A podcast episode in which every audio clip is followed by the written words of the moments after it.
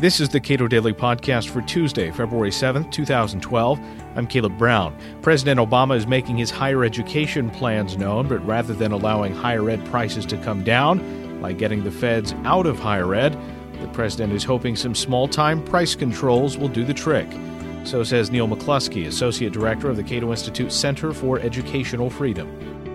In the State of the Union address, basically what the president said about higher education was correctly that the price is too high, it goes up too fast.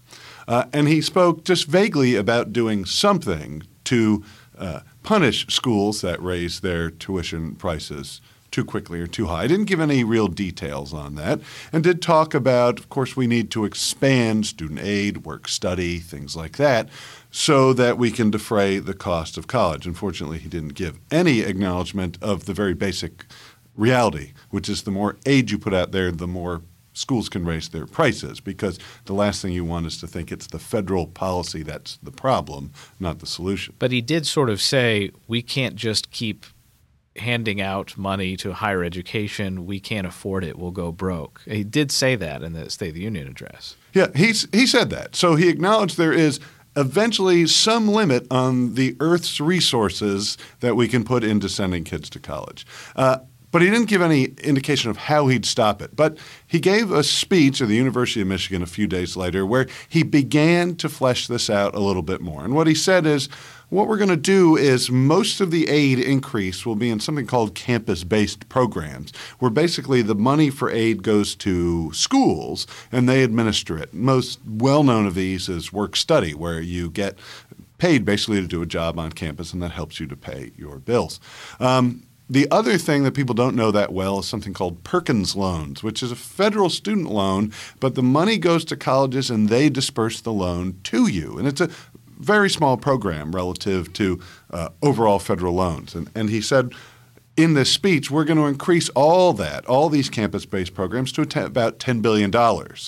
But here's the catch. He said that schools that essentially raise their prices too high or don't show they're giving you value, the federal government would in some way reduce their access to that money. He didn't say how much, he didn't say what constitutes raising prices too high, but he's then introduced the idea of basically soft price controls. We're going to increase aid, but you might not be able to get that full increase if some way the federal government designates your price increases to be too high. So it is uh, rather than allowing schools and students and parents to mete out what schools are good values or or not, uh, and have them devote their own resources. He's just saying that the federal government's role here will be to sort of play whack a mole with schools that are raising prices too high. Yeah, and here's the idea is this is federal money and the federal government is saying, look, you can't access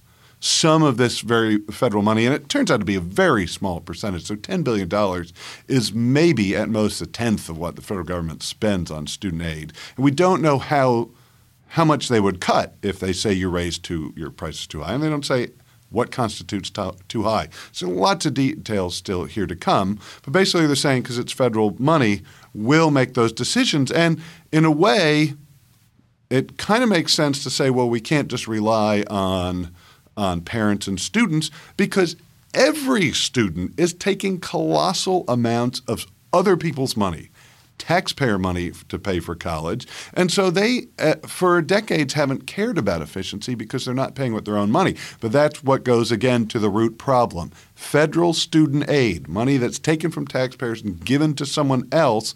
The people who get that money aren't going to care about the price nearly as much. And of course, colleges are going to see, well, this student who used to have $1,000 now has $2,000 let's charge them $2,000 and we'll plow the extra money into nicer rec facilities or fancier dorms or something like that. What does that money do? It basically fuels huge waste. Now, part of that you see reflected in the schools. There's well known in higher education an amenities arms race.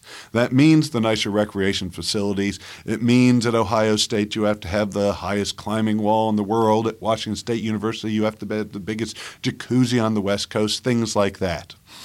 That's a big problem. The other thing it does is it incentivizes people to consume higher education who are in no way prepared for it. Part of the outcome of that is about only about 57% of people who enter a four year, generally a bachelor's degree program, finish within six years. And most of those will never finish if they're not done within six years. So that's, you know, bordering on half of people you say go to college, take other people's money to do it, and you never finish. That is huge waste. Then we see that about a third of people with bachelor's degrees are in jobs that don't require one because now everybody has this credential, but the credential generally means nothing. And over the last decade, we've seen the earnings of people with just a bachelor's degree, so not who get advanced degrees after that, actually go down. So clearly, this feeds waste on all sorts of levels. And interestingly, in a speech just recently, uh, Vice President Biden acknowledged, he said, look, we know that this aid leads to massive price inflation, but if we didn't have this aid, there would be millions of people going to school right now who wouldn't be able to go.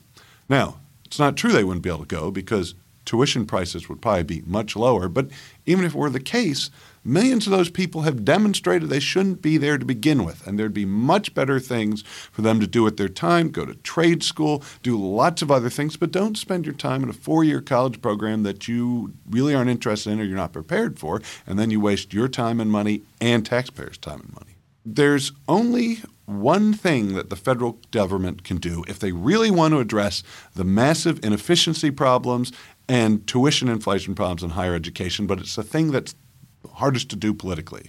It's to stop playing Santa Claus. It's to say we are going to phase out federal aid and require people to pay for higher education with their own money or money they get from people voluntarily.